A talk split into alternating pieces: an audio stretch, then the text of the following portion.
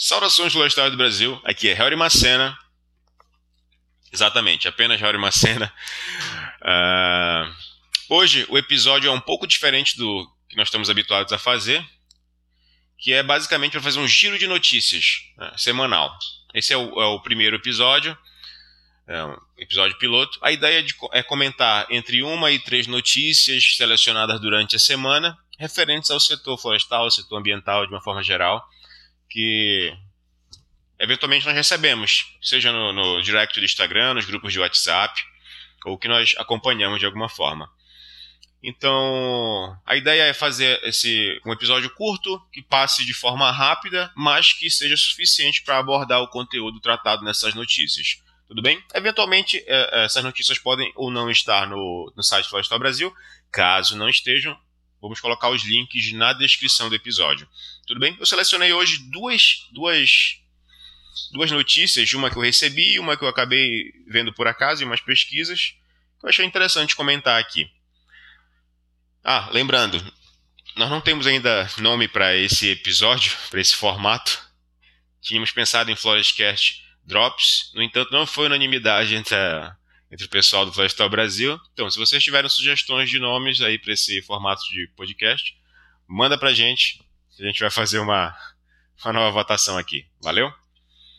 Bom, a primeira notícia é do portal de notícias UOL e fala sobre uma ONG que denunciou o envolvimento de um grupo francês, um grande grupo varejista francês que é dono de uma rede de supermercados, tanto de várias redes de supermercados, tanto no Brasil quanto na Colômbia, além da França, claro, a ilha, é, essa ONG acusa esse grupo de estar realizando de forma desenfreada, né, favor, é, fomentando o aumento do desmatamento na Amazônia.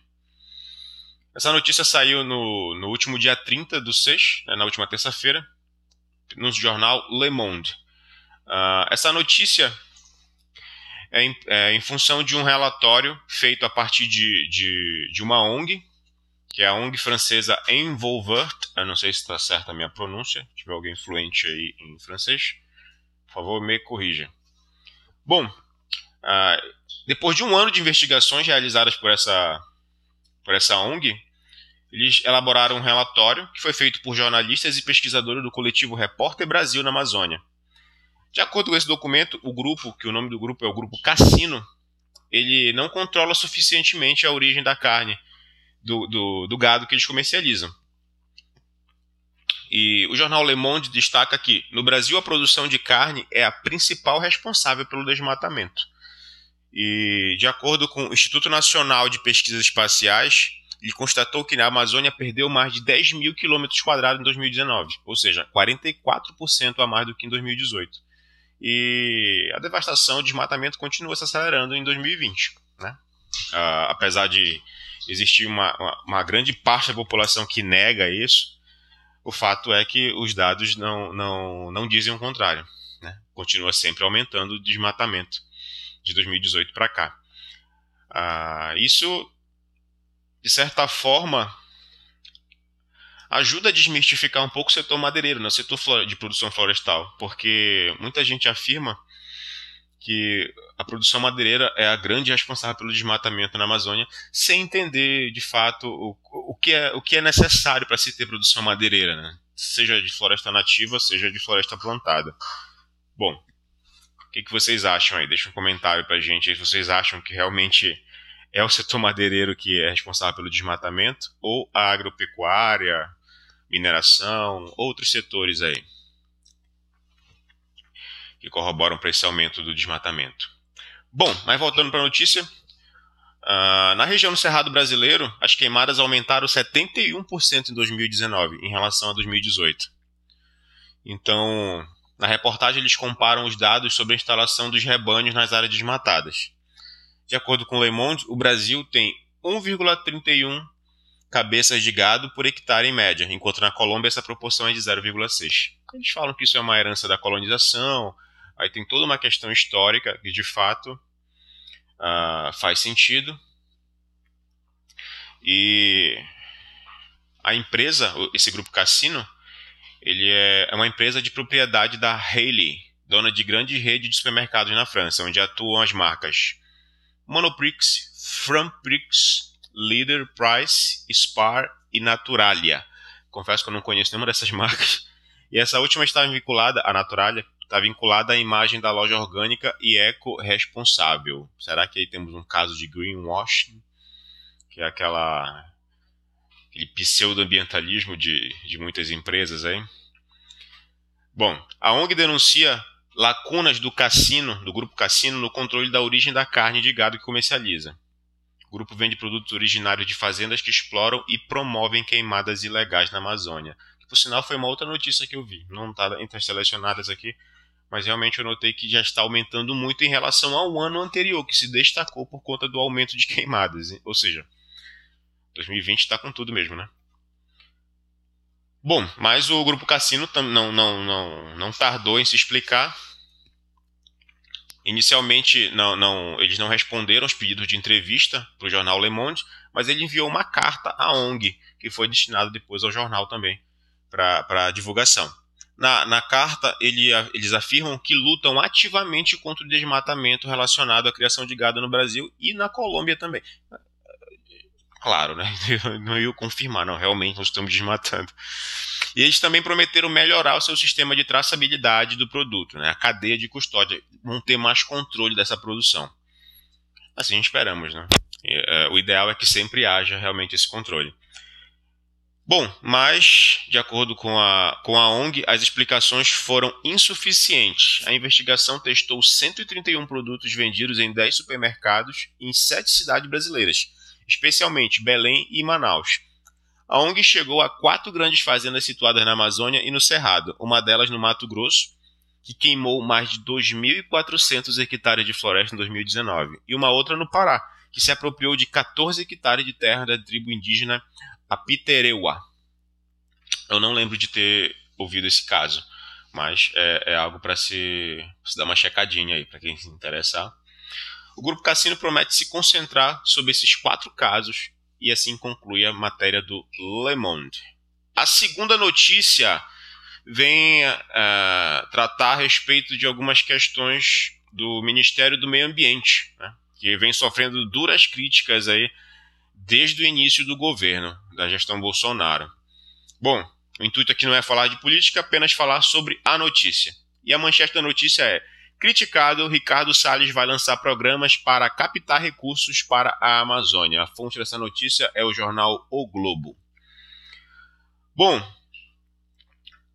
para quem lembra aí da, da, de alguns meses atrás, em meio a toda essa questão do Covid-19, dessa pandemia, tem castigado o mundo, o Ministério do Meio Ambiente se destacou naquela questão do Sérgio Moro e tudo mais, das denúncias feitas, uh, durante aquela reunião ministerial, né, onde o Ricardo Salles fala que enquanto está todo mundo preocupado com a pandemia, com o Covid-19, vamos aproveitar para passar a boiada. E eu acredito que ele queria, quis se tratar da MP 910 e demais MPs aí que já estavam engatilhadas para entrar em votação. Bom, e a, a, manchete diz que, alvo de críticas cada vez mais intensas desde que falou em passar a boiada em normas ambientais durante a pandemia do coronavírus, o nosso ministro do Meio Ambiente, Ricardo Salles, lançará essa semana dois programas para facilitar que empresas públicas e privadas colaborem com a proteção da Amazônia. Vamos ver quais são esses dois programas aqui. Um deles eu já tinha ouvido falar um pouco, uh, uh, um pouco antes, algumas semanas antes, que é o Floresta Mais é, esse primeiro ato deve ser assinado nessa quinta-feira, na última quinta-feira, é, uma portaria criando o Programa Nacional de Pagamentos por Serviços Ambientais, que é o Floresta Mais. A meta desse programa é levantar 500 milhões em recursos para premiar aqueles que protegem a Amazônia. Então tem uma disparidade aí. Ele não perdeu uma bolada também aí do Fundo da Amazônia? É que o objetivo agora é, é ganhar 500 milhões? justamente para proteger a Amazônia. Mas vamos adiante. E o segundo programa que ele, que ele quer colocar em prática é o Adote um Parque. E ele visa buscar com esse programa uh, potenciais patrocinadores do setor privado para adotar unidades de conservação na Amazônia, atualmente mantida com recurso público. Mais uma vez, vai bater de frente com a, com a aquela questão do Fundo da Amazônia, que o Brasil perdeu, né? Vamos lá. O Floresta Mais visa fomentar o mercado privado de pagamentos por serviços ambientais em áreas mantidas com cobertura de vegetação nativa. O programa cria políticas públicas de conservação e proteção da vegetação nativa, além de abordar também a mudança do clima. A ideia do, do, do Ricardo Salles, né, pelo visto, é com esses 500 milhões captados junto ao Fundo Verde do Clima para pagamento de serviços ambientais, iniciado na Amazônia. O programa deverá ser destinado também para outros estados, ou seja, é um programa que visa abranger o país todo. A ideia dele é, é de que, que, que é justificável é que se a Amazônia é um, é um território único no mundo, nada mais justo do que para quem preserva ele é, tenha certos incentivos fiscais, visto que é um benefício para toda a humanidade. Então, nada mais justo do que quem precisa usar os recursos da floresta que pague por isso. E quem mantém também seja é, remunerado de alguma forma. Seja incentivos fiscais, seja em algum tipo de medida financeira mesmo. O, o segundo projeto, Adote um Parque, a ideia dele é, ser, é, através de um decreto presidencial, fazer a criação desse projeto para atrair empresas privadas para assumir 132 unidades de conservações de conservação federal espalhada por toda a área da Amazônia. Hoje em dia, cada uma dessas unidades recebe em média 200 mil do governo federal. Então, com, com esse projeto, a ideia é ampliar os recursos disponíveis para preservação, melhorando as estruturas e comprando viaturas, equipamentos de monitoramento aumentar a fiscalização, né, mais fazer uma fiscalização mais efetiva na Amazônia, nessas unidades de conservação. As empresas que aderirem poderão propagar suas marcas como parceiras do programa e também como protetoras do bioma amazônico. Bom, é uma oportunidade para as empresas do Brasil e também do exterior ajudarem de alguma forma a Amazônia, é, fazendo, fazendo essa aliança com o governo para adotar uh, algumas dessas 132 unidades de conservação. Mas o projeto ele é alvo de críticas, bastante críticas, na verdade. Né? Que, que a, a tendência é sempre se inflamar um pouco mais. Em grande parte por conta de, de,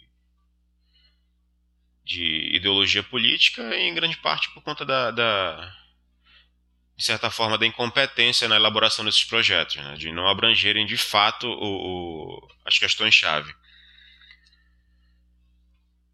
O pagamento por serviços ambientais ele é uma das principais bandeiras da gestão Salles, desde o começo do governo. Ele é bem crítico a países desenvolvidos por boicotarem as, as negociações em fóruns internacionais para estabelecerem as regras mais claras na, na implementação de mais fiscalização, de uma fiscalização mais efetiva no mercado desse tipo de serviço, né? os ditos serviços ambientais. No caso, o pagamento por serviços ambientais é de que o conceito que ele utiliza é justamente aquilo que eu falei anteriormente, que a preservação de, de áreas de, de florestas na Amazônia produz um bem para todos e por isso deve ser remunerada. E o governo ainda afirma que, apesar de altas taxas de desmatamento, uma das maiores florestas tropicais do mundo deve receber recursos do exterior por isso. E o tema vem sendo debatido constantemente na, na, na ONU, né? na, na Organização das Nações Unidas, para verificar se aumentam a, as possibilidades de avanço nessas negociações do Brasil com, a, com as companhias no exterior. No entanto, muita gente esquece justamente é, a questão de que foi na gestão do, do, do Ricardo Salles que o, o, governo rompeu com a Noruega e com a Alemanha, que eram as grandes financiadoras do Fundo Amazônia que rendiam cerca de 3,4 bilhões ao país desde 2008 e teve esses repasses cancelados. Os, programas do Ricardo Salles serão lançados em meio a uma sucessão de aumentos de alertas de desmatamento na Amazônia emitidos pelo Instituto Nacional de Pesquisas Espaciais, INPE. E de acordo com o último balanço, o aumento no desmatamento foi mais de 34%, maior do que no ano anterior. Então, ou seja, aumentando continuamente. Lembrando que agora na região norte está começando o período de seca. Então a tendência é só aumentar isso daí. Bom, galera, essas foram as duas notícias que eu tinha para dar. Então, se vocês acharem que esse formato é legal, que está numa duração legal, comentem aí. Se vocês têm algum tipo de crítica, sugestão, deixem nos comentários. Com certeza a gente vai adotar para fazer de uma forma cada vez mais completa para passar as notícias do setor. Tudo bem? Valeu, abraço.